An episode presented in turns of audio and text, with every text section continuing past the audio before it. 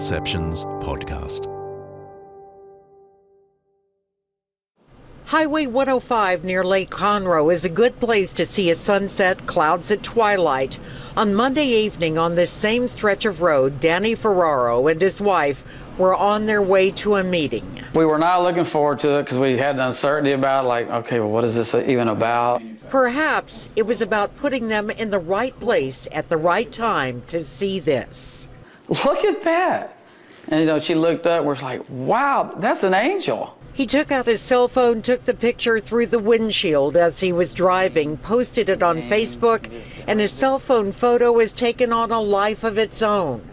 We're listening to a 2018 clip from ABC 13, local television news in Houston, Texas. Hello, Texas.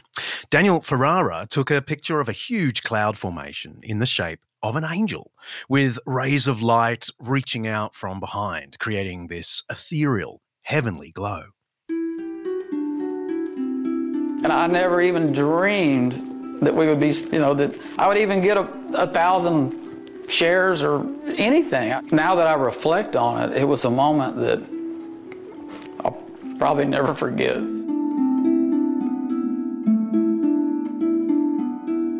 The scientific explanation for what Daniel saw is crepuscular rays, columns of light that appear to radiate from the sky and stream through the clouds. We'll post a photo in the show notes of what Daniel Ferrara and his wife saw along the highway that evening. It's pretty cool. You may have seen something similar, though perhaps not in the angel form. They're sometimes called God rays because I guess it looks like a message from heaven. Well, what if I asked you, what do you think heaven is like? I'm sure some of us will have a related picture in mind. Angels floating on clouds with radiating divine glory shining all around, and maybe some harp music in the background. But what is heaven really? If there's life after death, is this heavenly cliche all we've got to look forward to?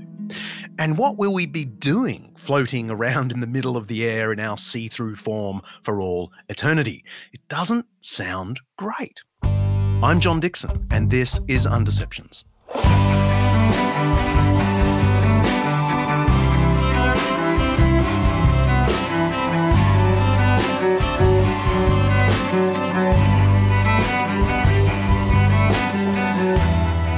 Undeceptions is brought to you by Zondervan's new book, Recovering Our Sanity How the Fear of God Conquers the Fears That Divide Us, by Michael Horton.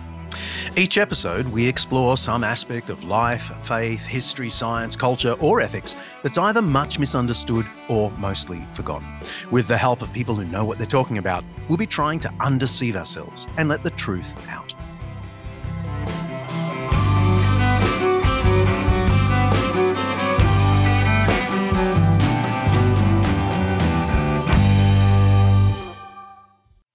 What happens beyond death is one of those areas, like the idea of a rapture prior to the second coming, where myths have crept into popular Christian thought, which have little connection either with the Bible or with what the church taught throughout its centuries.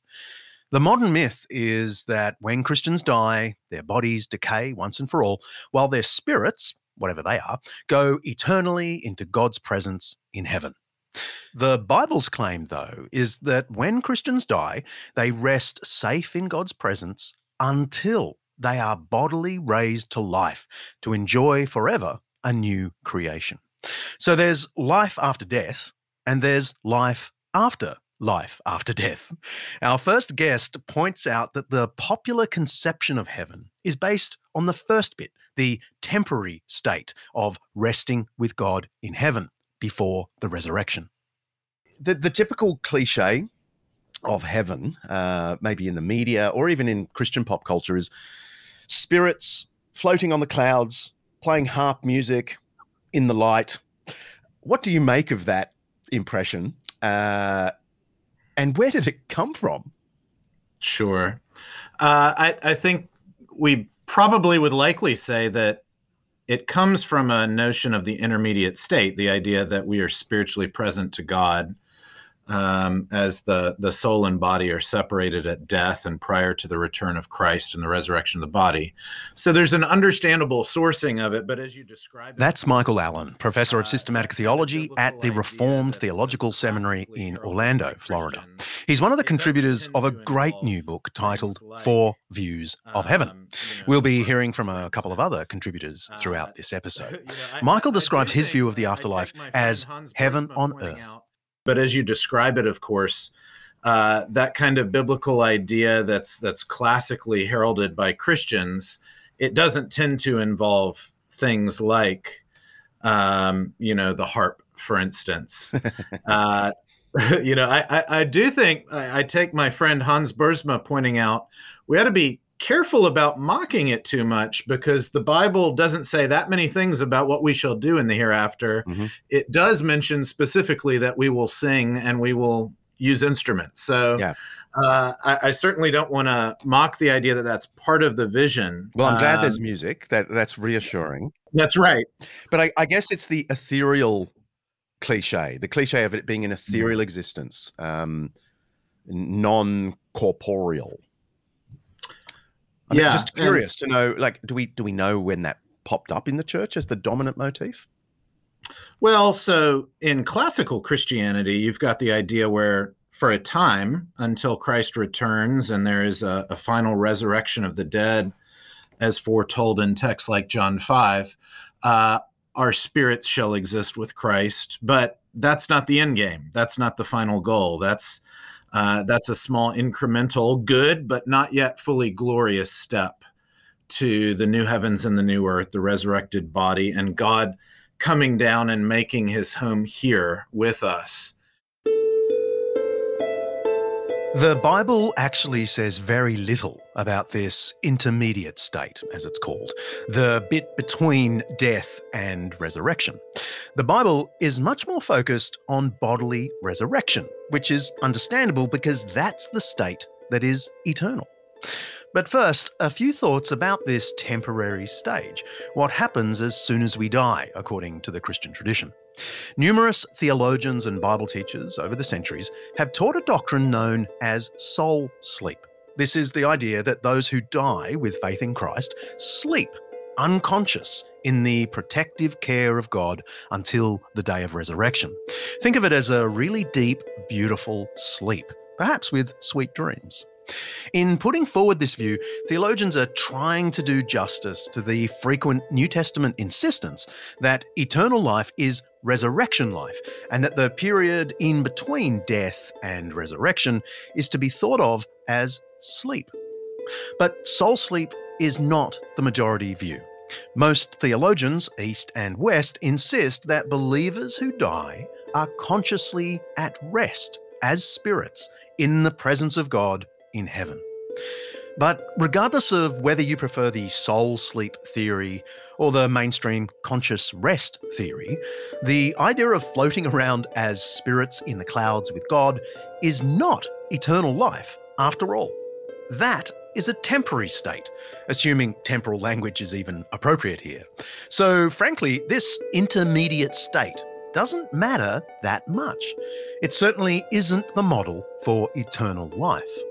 Our next guest says that the fluffy cliche of heaven is also influenced by earlier views of the afterlife, before the rise of Christianity.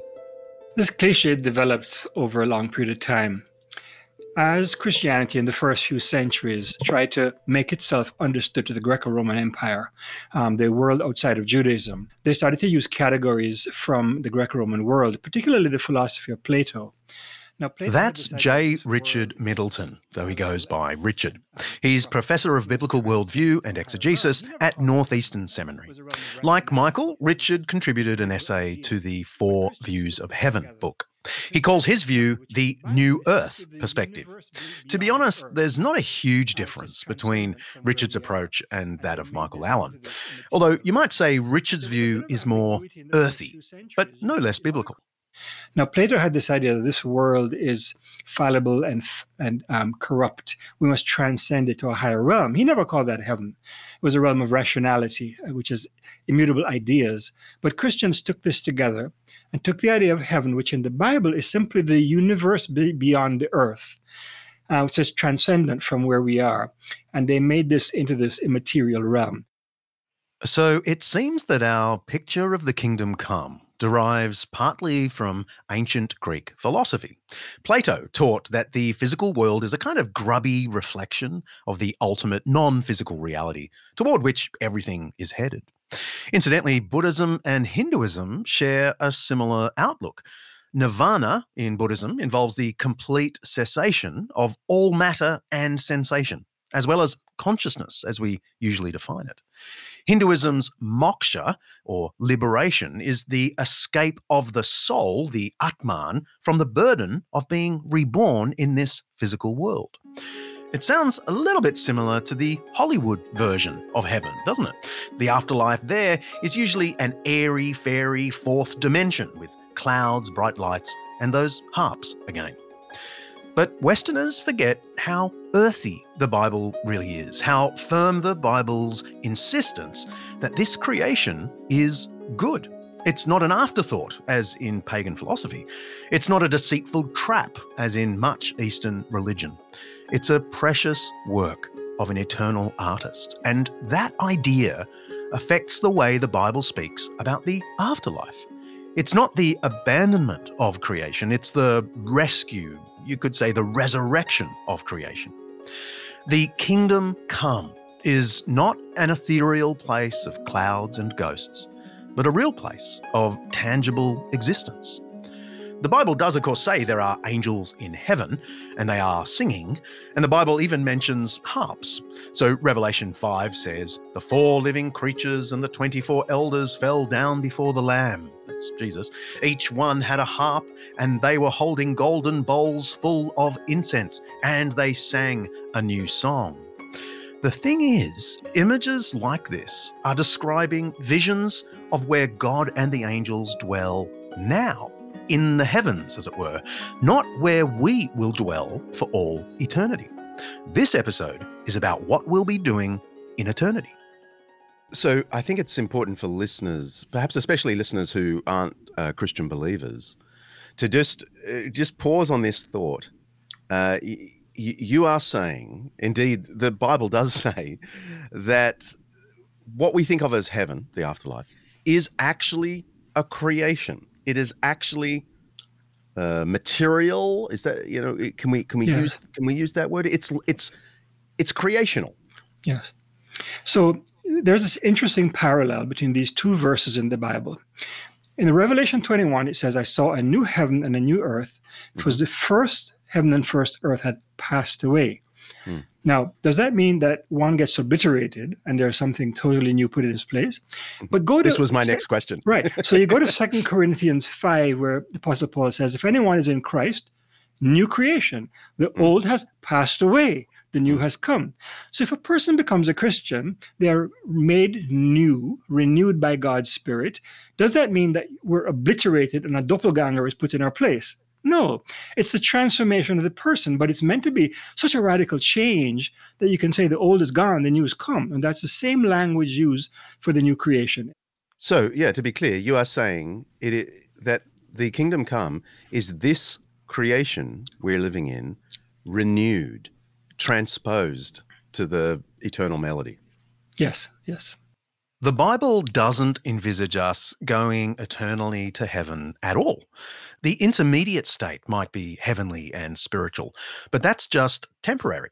We don't go to heaven forever. Actually, heaven comes down to earth.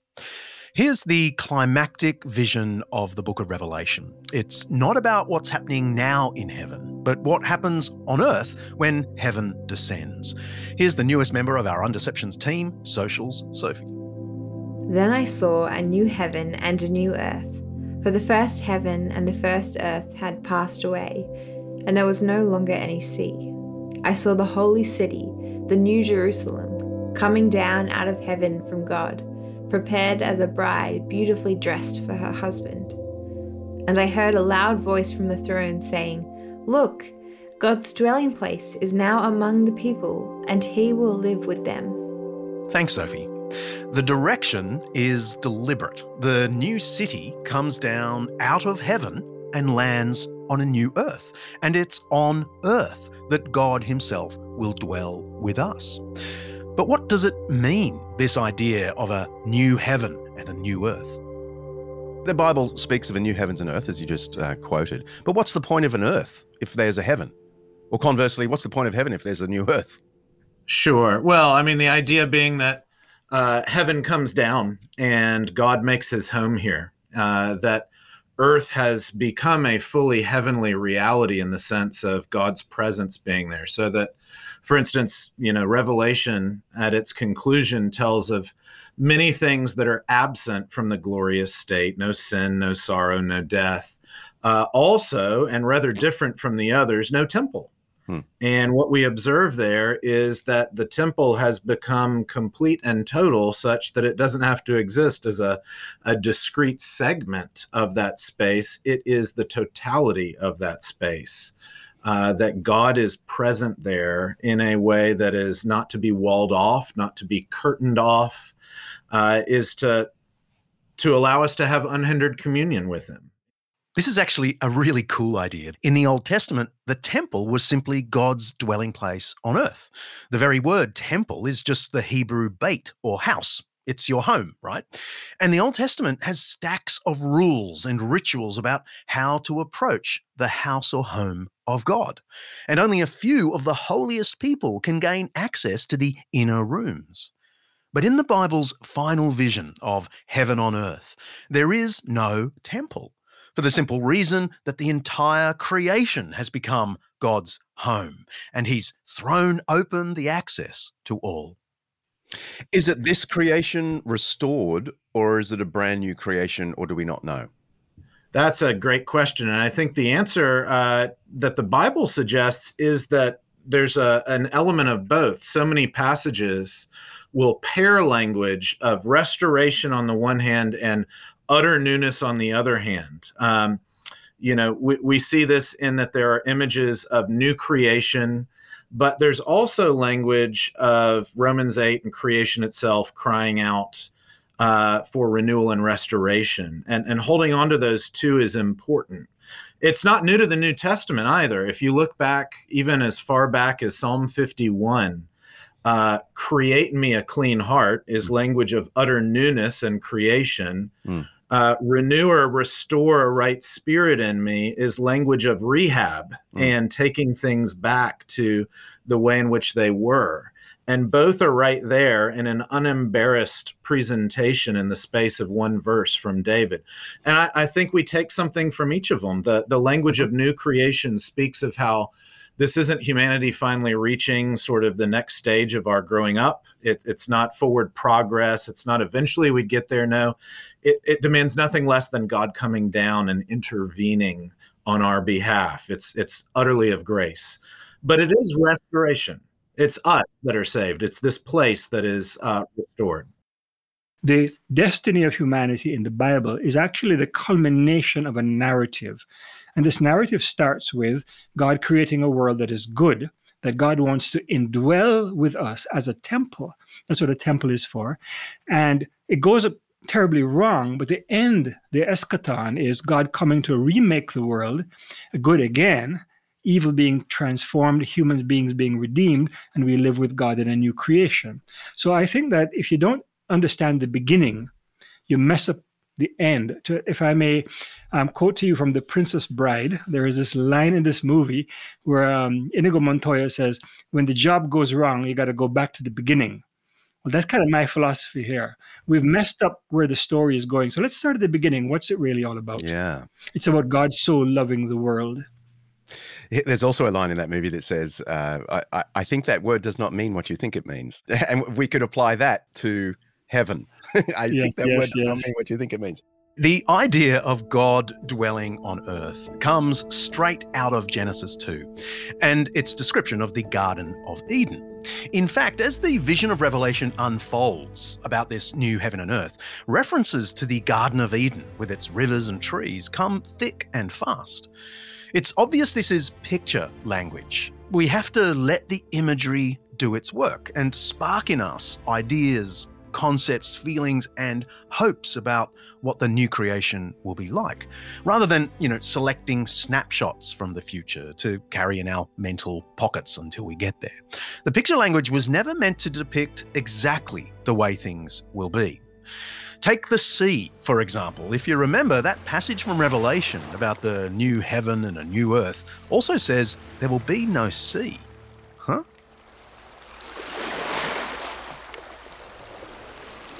Now, when uh, the book of Revelation says, um, you know, behold, I saw a new heavens and a new earth, it says, and there will no longer be any sea.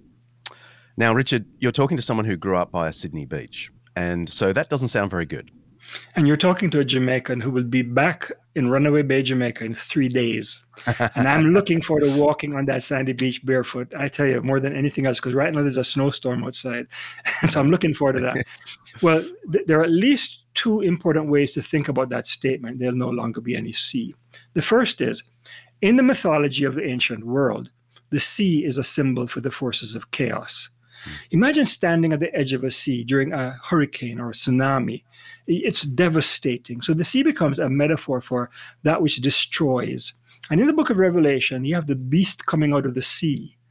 So, so that there's no more sea means at one level, no more evil. Evil is eradicated. But there's also this other interesting thing in Revelation that the, the merchants of the world who control people, they control people through the sea trade and you find that in the book of Revelation. So if no more sea means God will no longer enable corrupt trade practices in the world that will oppress people. So it's really about the eradication of evil. It's a metaphor, but I'm uh-huh. looking forward to the ocean and the new creation. All right. Yeah, well, same. and ski slopes would be good. Um, but if that's a symbol, mm-hmm. a pure metaphor, um, some might say, well, so is all this stuff about new creation. It's just a metaphor. It won't actually be a new creation. So if you just go to what is symbolic or metaphorical and say it's just a metaphor, mm-hmm. um, then you can say that about almost anything. But if you ask about the coherent theology of the Bible, the Bible assumes that God wants to renew the world. And it, it, goes back long before eschatology as a doctrine ever arises. That God cares about this world and God wants us to live in this world to his glory and honor. And so materiality is important. And this is one of the points that a lot of people who study history of religions will say the J- Jewish Christian tradition is uh, rather unique in the world in affirming the value of materiality, the value of earthly mundane life. And so it's not just about you know imagery and symbolism the question always is what's the point of the imagery or symbolism? The point of a new heaven and a new earth is that the world will be renewed. It doesn't specify how that will be. I have no idea what it will really be like except that evil will be eradicated. But i don't know what that's going to be like. I've never lived in a world with no evil. I've never lived a life with no evil within me. So it's going to be a radically new world. So that's our new home but what about our bodies? What does the resurrection mean for us in the kingdom come? What will we look like? Who will we be? What will we know? Will we recognize each other? That's after the break.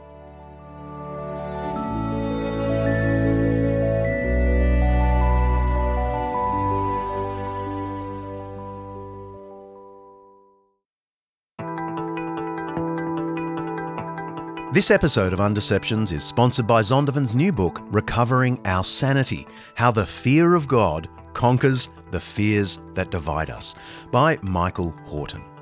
Ever wondered about the seeming contradiction uh, in the Bible, where on the one hand it tells us to fear God, and on the other it tells us not to be afraid? Michael Horton has contemplated this, and he reckons they're not contradictory at all. In fact, they're part of the one coherent message. And seriously, I buy this. Even as I tell you about this, my own country is dealing with natural disasters. Europe is in an incredible conflict. There's a global pandemic that can now barely make the headlines with all the other scary things that are happening in our world. The world is scary. There's a sense in which fear is justified. But we are not left to our fear, says Horton. In his book, he wants us to see that it is possible to live with a fear of God that in turn drives out all the other fears. So, what does it mean to fear God? Who is this God that demands fear? And how could that possibly be a good thing? These are some of the questions Michael Horton answers in his book. You really should go out and get it Recovering Our Sanity, which you can get from Amazon, of course, or just head to zondervan.com for more information.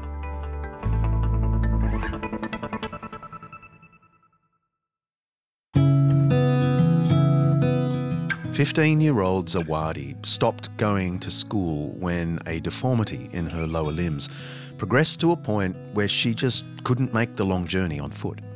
Zawadi's mother sold part of the family farm in rural Tanzania to get help from traditional healers. But Zawadi continued to deteriorate.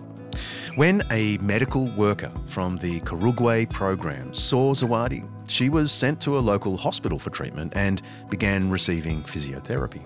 Now Zawadi can walk with crutches, and she's started leatherwork classes, learning to make school shoes, which will provide ongoing employment. The Karagwe Disability Program, supported by Anglican Aid, offers assistance for people in rural Tanzania living with a disability. Services like this are all too rare, but for people like Zawadi, they are life changing.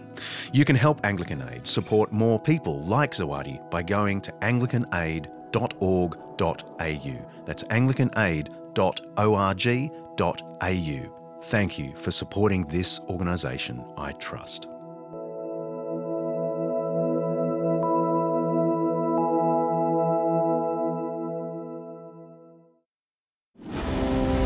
I don't think we've been here before, pal. You had a grandpa named Pop, right? He died when I was about your age. He's very nice.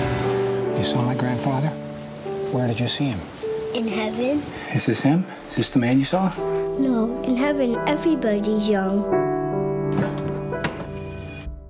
That's from the 2014 movie Heaven is for Real, based on the book of the same name, in which four year old Colton Burpo claims he visited heaven while having an emergency appendectomy where he almost died on the operating table.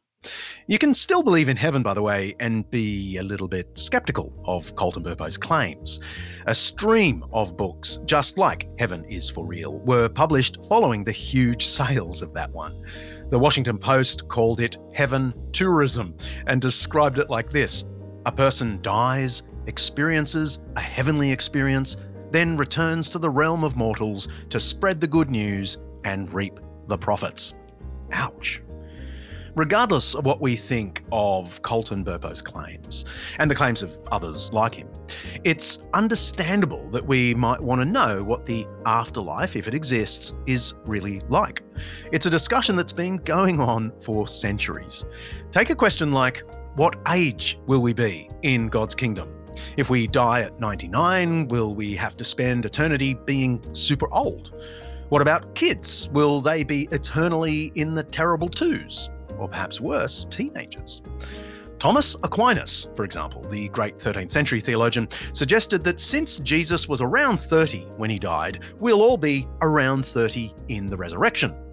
Peter Lombard, another medieval theologian and the Bishop of Paris in the 11th century, also argued that there would be a multitude of 30 somethings in the resurrection. Now, that sounds good to me, though perhaps for some of my listeners, you're thinking, man, that old? Lombard, by the way, also argued that we wouldn't need to eat or drink in heaven. I don't know how that squares with all the Bible passages about feasting in God's kingdom, or Jesus' statement that he wouldn't taste wine again until I drink it anew in the kingdom of God. But plenty of ink has been spilled on this kind of thing. In a way, it is the right question. After all, the Bible speaks of us having a body.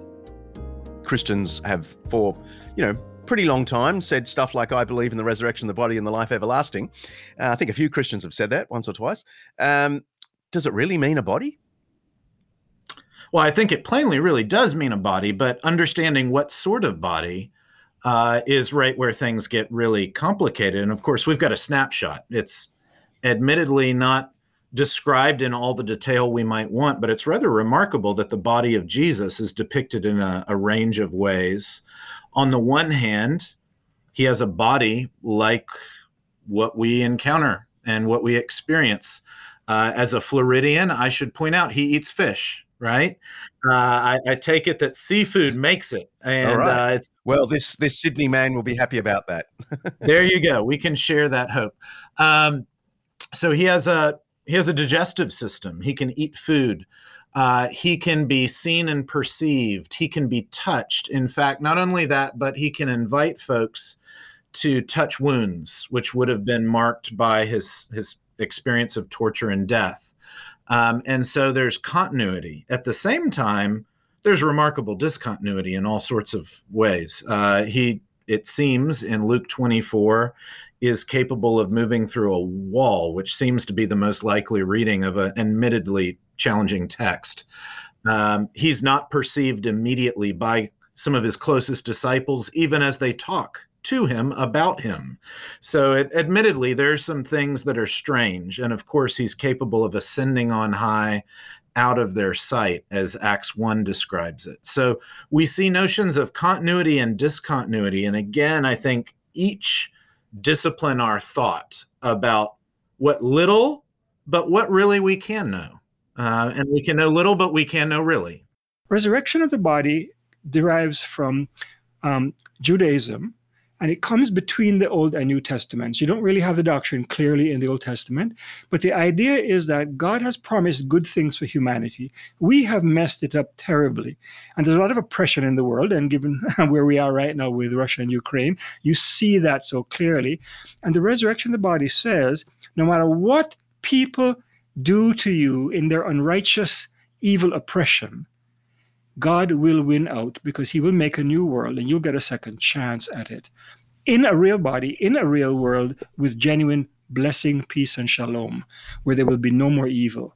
So it is meant to be an, a revolutionary doctrine, countering the notion of oppression. Oppression is not the last word. Let's press pause.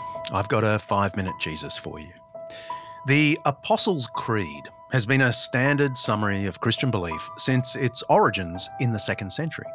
To this day, it's affirmed by both Roman Catholic and Protestant churches. Now, there are two references in this creed to the afterlife. One relates to Jesus. In the middle stanza, it says, On the third day, he rose again from the dead. That's the heart of Easter, the heart of the Christian faith. But the other reference is about believers in general. It comes in the third stanza of the Creed I believe in the resurrection of the body and the life everlasting. Sometimes even long term churchgoers assume that the reference at the end of the Creed to the resurrection of the body reiterates what was said earlier about Jesus' resurrection, when it says, On the third day he rose again. But the third stanza of the Creed is about believers, not Jesus. Following the teaching of the New Testament, the Apostles' Creed states that just as on the third day Jesus rose again, so at the end of history, men and women will experience their own resurrection of the body. And it's in this bodily mode that we will enjoy life everlasting. Historically, in other words, the Christian view of the afterlife has always envisaged resurrected bodies in a revived creation, not immortal spirits in an eternal heaven. That is what the kingdom of God is all about the Lord's reign over creation. Jesus himself frequently spoke of the resurrection, ours, not his. In Luke chapter 14, he said, When you give a banquet, invite the poor, the crippled, the lame, the blind, and you will be blessed. Although they cannot repay you, you will be repaid at the resurrection of the righteous. In John chapter 5, he says, do not be astonished at this, for the hour is coming when all who are in their graves will hear my voice and will come out, some to resurrection life, some to the resurrection of condemnation. Paul taught the same thing. He described Jesus' resurrection as the first fruits in 1 Corinthians 15. This is an agricultural term, of course, for the initial produce of a coming harvest. So Jesus is the first indication, the inauguration of God's great future harvest when he revives the dead and renews creation. When I first became a Christian, I assumed, I feared, that the Bible taught the ethereal clouds and angels view of heaven. I thought God's kingdom was a bodiless spirit world. But the thing is, I loved the taste, smell, sight, sound, and touch of this world. Now I was meant to look forward to losing these five senses and having them replaced by some spiritual sixth sense. And I really wasn't excited about it.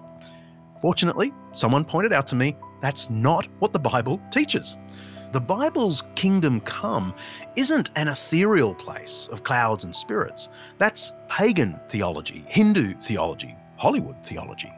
The kingdom come is a new creation with resurrected bodies. It's a place where the frailties and disappointments of this natural order are resolved through an extraordinary act of divine recreation. The resurrection of Jesus is so central to the Christian faith, not just because it marks his life out as a unique historical moment, but because it's the first fruits. In Christ's resurrection, God shows he is willing and able to breathe new life where there is currently death and decay. The resurrection of Jesus is God's tangible guarantee within history that he will do the same for us and the whole creation at the climax of history. You can press play now.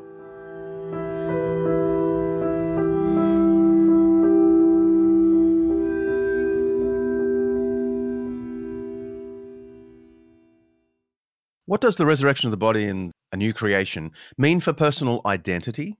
You know, for, for my, your personal identity. Will we remember this world, uh, recognize each other, that sort of thing?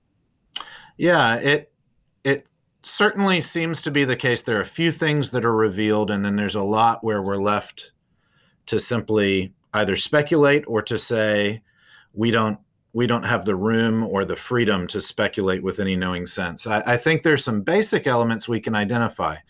Jesus can be recognized, and that seems to suggest that personal identity is such that while it may not be exactly as we experience it now, um, that nonetheless uh, individuals can be identified in some way and their history can be experienced and, and remembered in some fashion.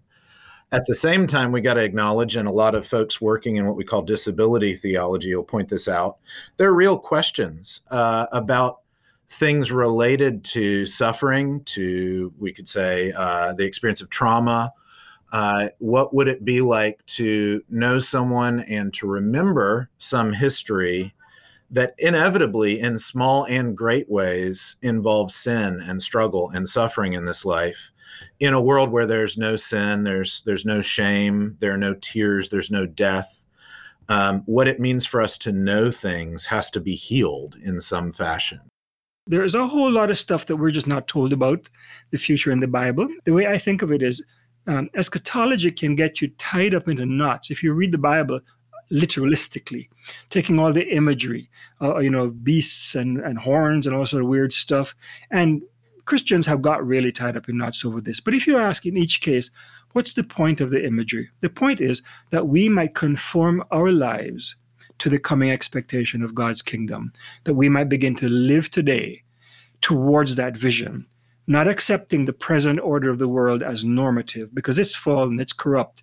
We must, in some sense, resist the status quo and live towards a vision of wholeness and act differently from the corruption in the world. And so, the, for me, that's the point of eschatology. That's the difference it makes. My identity is not precisely who I am as a socio-cultural being in this particular world. My identity is in Christ. It is hidden in Christ, to use language from the New Testament, and it will be revealed at the last day fully. But I can now begin to live out my identity in Christ.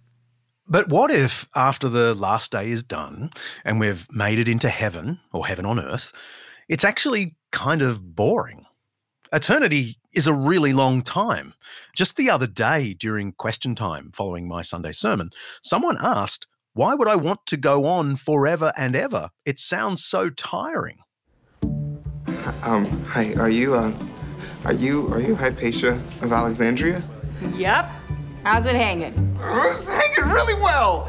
Um, I, I gotta say, I was expecting you to be still, you know, ancient Greek. Oh. That's Chidi from the Netflix series The Good Place, a show about heaven, sort of. The scene comes near the close of the whole series, and so we're about to give you a spoiler.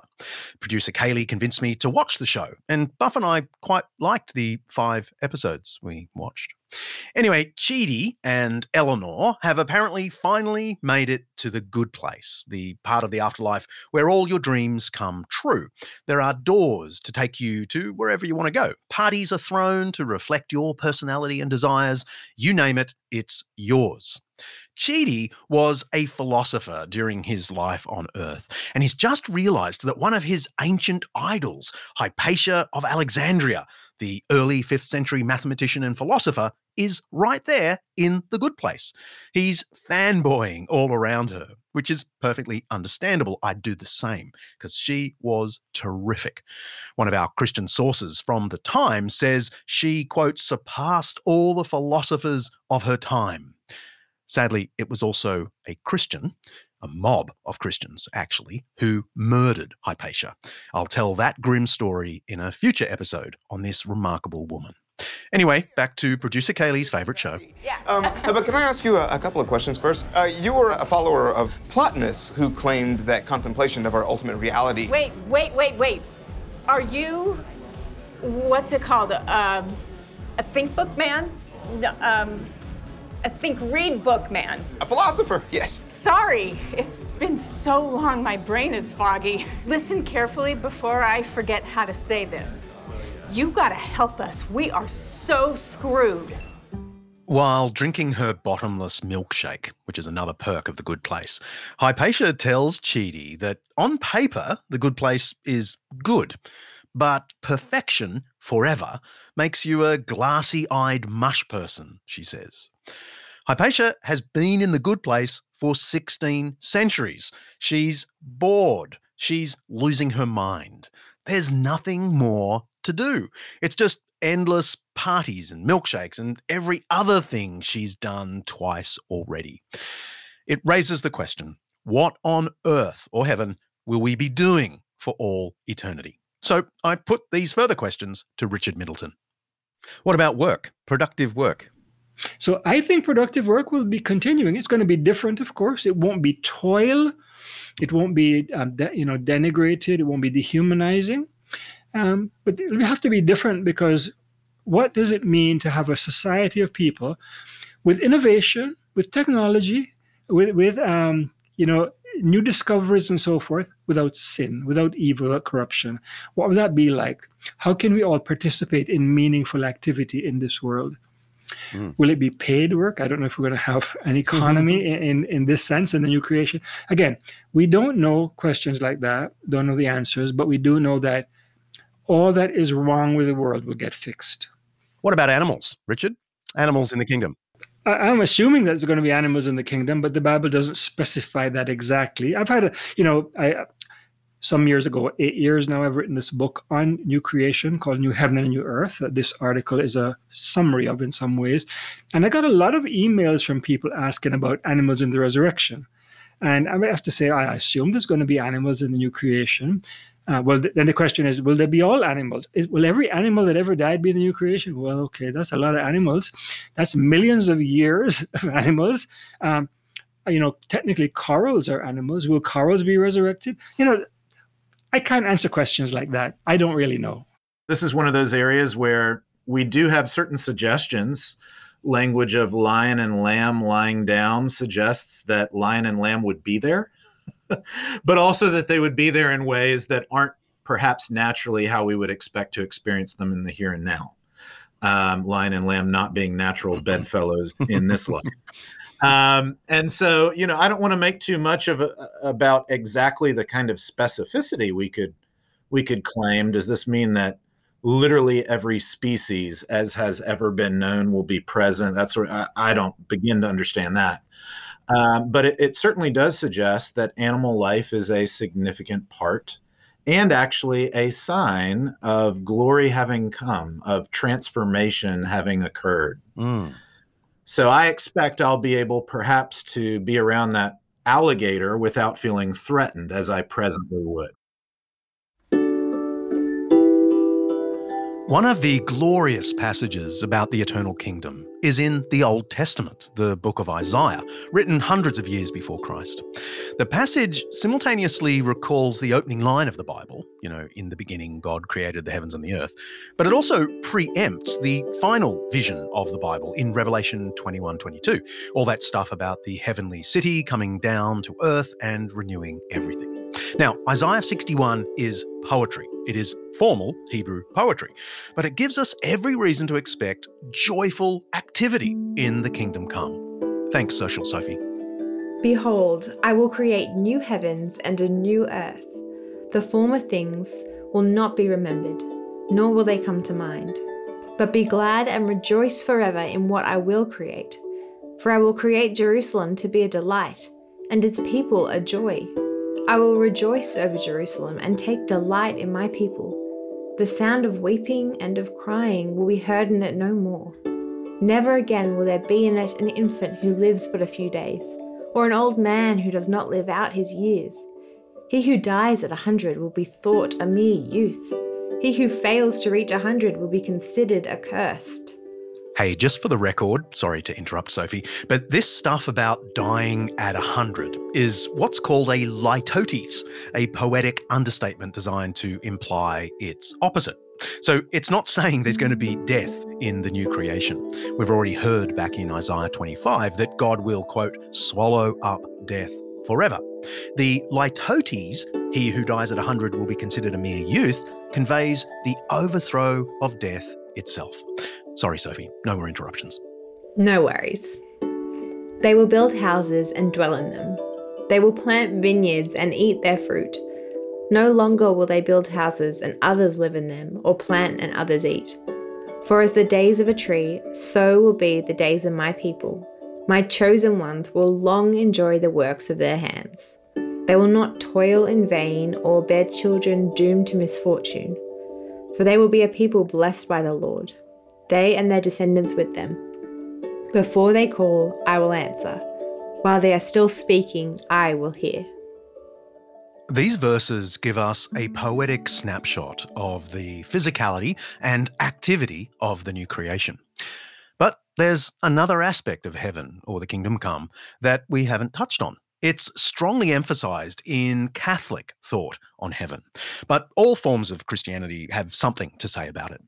We will see God. This is known as the beatific vision. The Catholic outlook emphasizes the so called beatific vision, mm. gazing on the beauty of God. Can you explain what this means? And will you perhaps spare a thought for my skeptical listeners who think that sounds interminably boring. Oh, it does if you interpret it in earthly terms. Uh, even the most beautiful work of art bores you after a while. In fact, that's Peter Kreeft, professor of philosophy at Boston College, one of the top rated research universities in the US. Peter wrote about the Catholic vision of heaven for the book Four Views of Heaven, and I couldn't resist asking him for a quick phone a friend on the beatific vision. In fact, that's one of the arguments for heaven.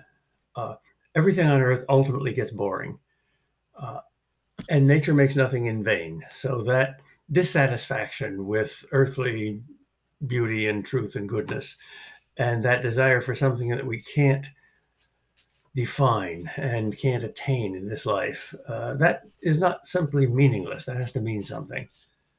The beatific vision is not just a vision of the eye, but of the soul the whole self sees the whole God. Uh, it's the deepest kind of knowledge. In, in Scripture, Christ defines eternal life as this is eternal life, to know you, the only true God. And that knowledge is not simply a kind of external seeing of an object, nor is it simply a thinking of a concept. It's a person to person relationship. In fact, the word know in the Bible often means sex. God obviously doesn't have a body, Nevertheless, sex is an image of the spiritual marriage that uh, is going to totally fulfill us in heaven. Uh, the uh, Eastern Church calls this theosis. uh, divinization. We actually participate in the divine nature. We're joined in a finite and dependent way to the very nature of God. That's that's as intimate as it gets. I realize this idea of intimacy with God, our soul gazing on his inner being, might sound a little creepy. Producer Kaley was indeed weirded out when she heard Peter Kreeft talk about this.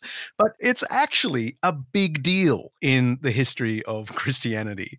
This seeing God is in the Bible too, of course. Jesus said, Blessed are the pure in heart, for they shall see God but it also features heavily in St. Augustine and many other great figures in church history.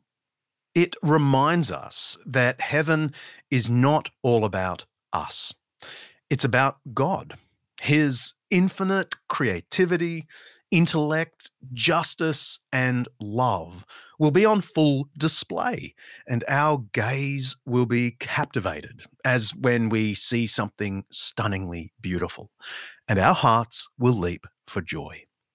Actually, I spoke to Peter Kreeft for a bit longer than this brief cameo. I asked him about a bunch of Catholic things. What does he reckon proud Protestants like me get wrong? What on earth is purgatory all about? And a bunch of other things. 25 minutes of Catholic intrigue. Make sure you become one of our undeceivers, a member of Undeceptions Plus, and you'll get this and tons of other bonus content. Just head to undeceptions.com forward slash plus. Anyway, the happy Protestant theologian, Professor Richard Middleton, also had something to say about the beatific vision. So it's a venerable tradition, the beatific vision, the, the, the vision of the beautiful and blessed divine one that satisfies every longing of the soul. Do you have any place for that?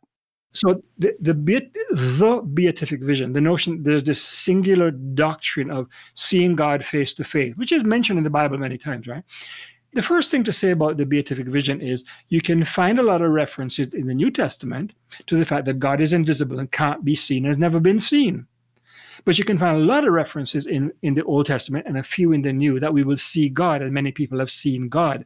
Isaiah said, I saw the Lord high and lifted up. And um, the elders went with Moses to the top of Mount Sinai, and there they saw God seated on a throne upon a blue um, surface, which is the sky. That They're seeing God in heaven. It's, it's visual.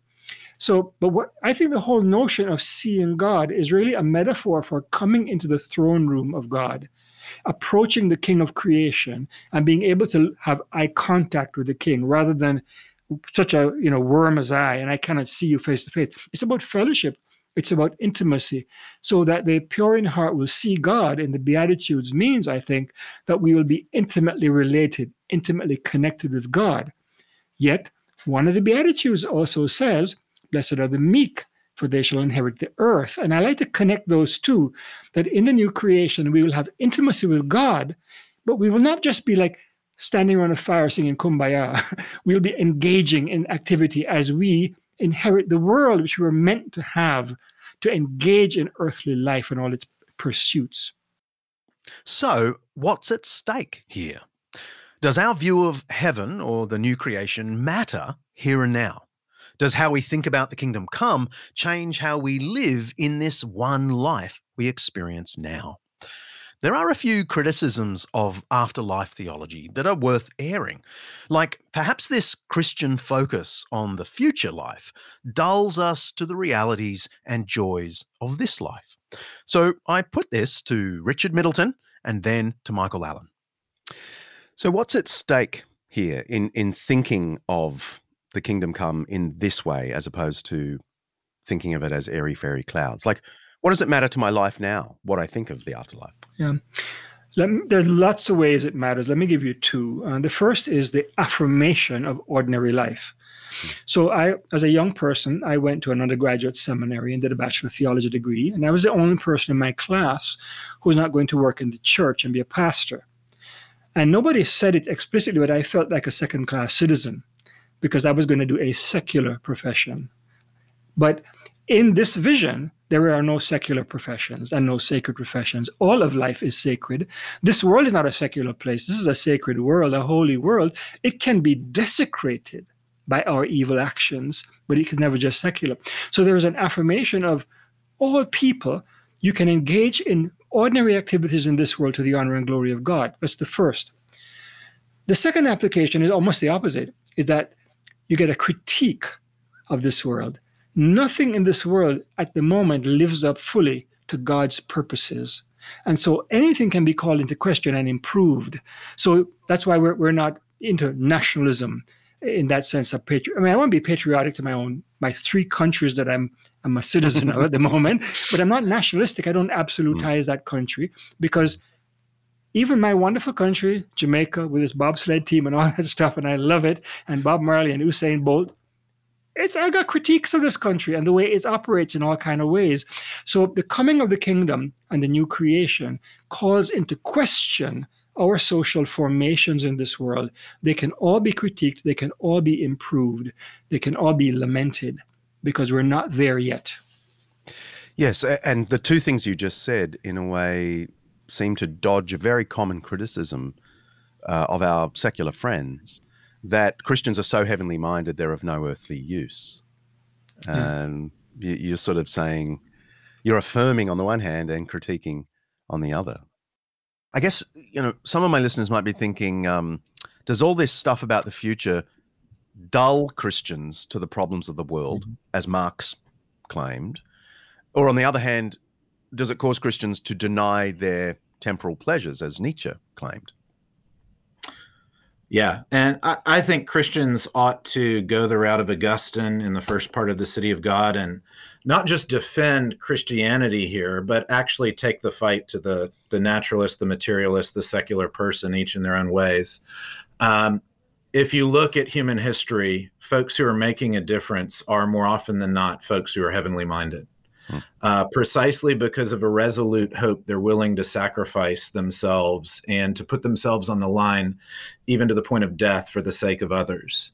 Uh, it's a profoundly motivating effort, and all sorts of things that my secular neighbors would want to celebrate. So many of them come because Christian women and men have, out of that living hope, given of themselves to lead the cause of human rights, the abolition of slavery, uh, sort of the expansion of healthcare or of education and so forth.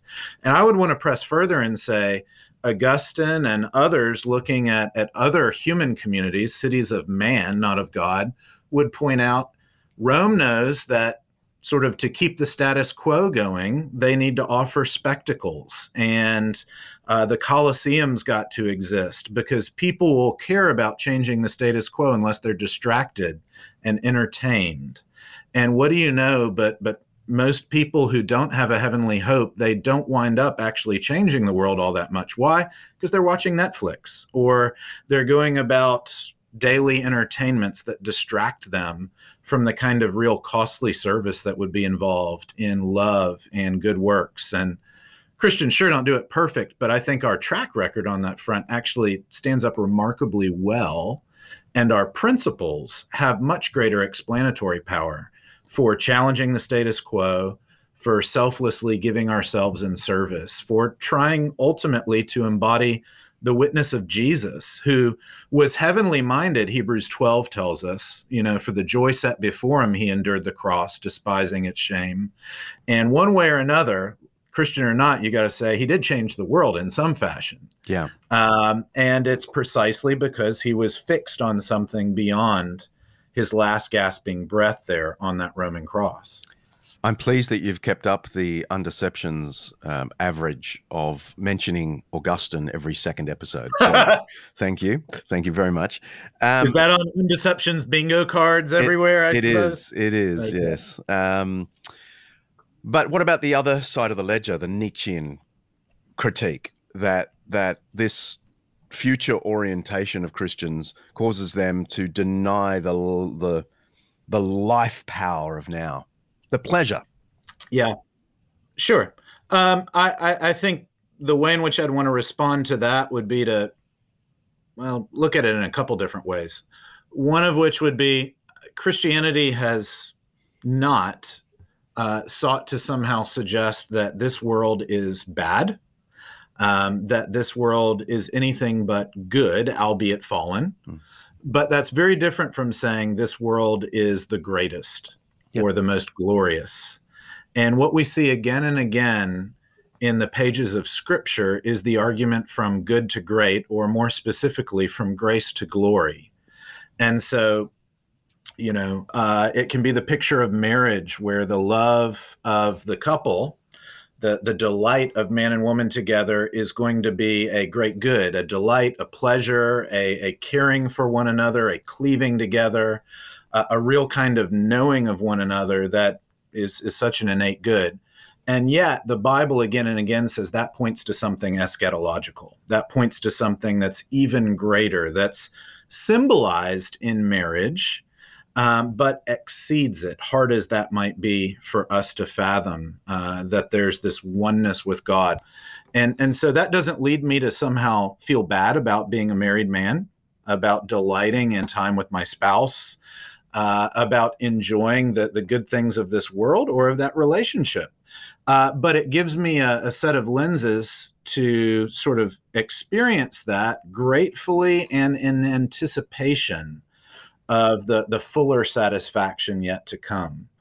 Um, as opposed to the kind of Nietzschean view, which ultimately is is going to be sort of a, a narrative of declining satisfactions. The idea that uh, you're always going to get less of a delight the second time, the third time, the fourth time you experience it, and you have no hope of it ever getting any better, which is why Nietzsche goes aggressive. Yeah, our pleasures can't bear the weight.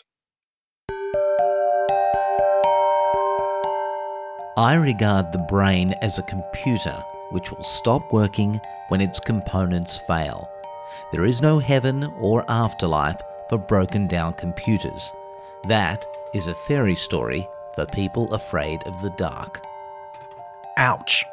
That's director Mark reading something the physicist Stephen Hawking said in an interview with the UK Guardian. I love what Professor John Lennox of Oxford said in reply that atheism is a fairy story for people afraid of the light. Michael, what do you say to doubting listeners, skeptical listeners, who think all this heaven stuff is just wishful thinking? I mean, sure, they can see that it's it's lovely. It probably does help you in life, but it's just wishful thinking. Sure. Yeah. Well, I mean, I think this is where ultimately it hinges on two things. First, uh, whether or not one's convinced by the resurrection claims of Jesus Christ, but secondly, whether or not one also observes that his apostles and disciples plainly realize that has impinging pertinence for their own lives such that they too are willing to go get themselves killed when they could very easily otherwise tap out. It seems to me that on both those fronts, the historical arguments are remarkably overwhelming. They're, they require care, they require study, they, they ought not be rushed. Um, but Christians have every reason to enter into that process precisely because it, it strikes me, as it has struck so many, uh, that they are remarkably uh, consistent in what we observe, and therefore I can see a that that Jesus Himself selflessly gave Himself up to the point of death. Uh, and he did so precisely because he knew he had the promise of, of God raising him from the dead and bringing him into his eternal glory. And his disciples knew right off the bat, in the midst of their despair, as he addressed them, that that too is going to be their story as well suffering and then glory. And uh, they nonetheless poured into it. And and the fact that that continues wave after wave there it strikes me as is a remarkable apologetic. Everyone lives their life out of some implicit vision of the meaning of the world. It may not be a, a you know a clearly articulated philosophical position. In fact usually it's not but it is a vision of the meaning of life. So, what's life all about? And let's let's move away from eschatology per se and the vision of what the end will be, and just say, what's the meaning of life? The Bible tells a story, and all articulation of the meaning of life can be understood in terms of a narrative, a story of meaning that stretches through time that we participate in. We never invent our own meaning. We become part of a larger story. And that story can just be living in a particular society and imbibing the implicit narrative of that society, the meaning of life that you get there. Or you can be part of a conscious group like, say, Christians or Jews or other religious traditions, or even some um, philosophical skeptics have a very conscious, articulate tradition. And there you're trying to articulate a version of life that's different from the society you live in. Well, I want to say that I have learned by, by indwelling this biblical narrative of God's love for the world and God's elevation of humans to the dignity of being in his image and giving us a perfect um, a purpose in this world, that this has made great meaning for my life. And everybody needs to reflect on what's the meaning of their life. So I know that you cannot argue someone into a position, a worldview, a philosophical position. It doesn't work. I have a degree in philosophy. I know that that doesn't work. I've never thought it worked. All of life is about faith seeking understanding, to use Anselm's term. We start with some commitment to something and we work through life and we try to understand more. And as we understand more, we may change our initial point of view or deepen it. And I found I've changed all kind of details about my own faith, but ultimately my faith has been deepened because it makes sense of this complex, broken world that I live in and gives me hope for living in it.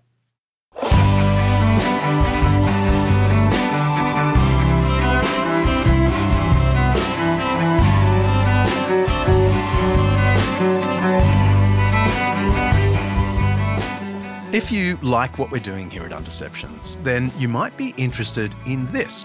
Just this season, we've launched Undeceptions Plus, which offers exclusive bonus content to members, who we're calling Undeceivers, for a small monthly fee, just $5 Aussie a month. You can unlock uncut interviews, extra question and answer sessions, and peeks behind our creative process as we put the shows together. Don't worry, all our regular episodes will remain free and available to everyone. But in becoming an undeceiver, you're really helping us to keep the show sustainable and thriving. We'd love to have you with us. It's really easy, so just head to undeceptions.com forward slash plus for more. And while you're there, send us a question and I'll try and answer it in our upcoming Q&A episode. Next episode, grab your battle axe, get aboard your longship, put on your horned helmet that probably never existed, we're off to Scandinavia for an extended look at the history, culture, religion, and eventual Christian conversion of the Vikings. See ya.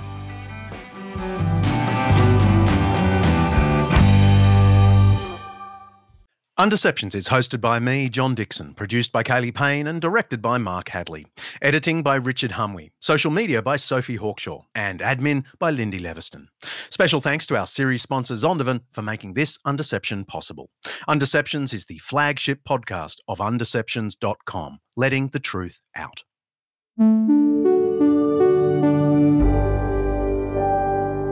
An Undeceptions podcast.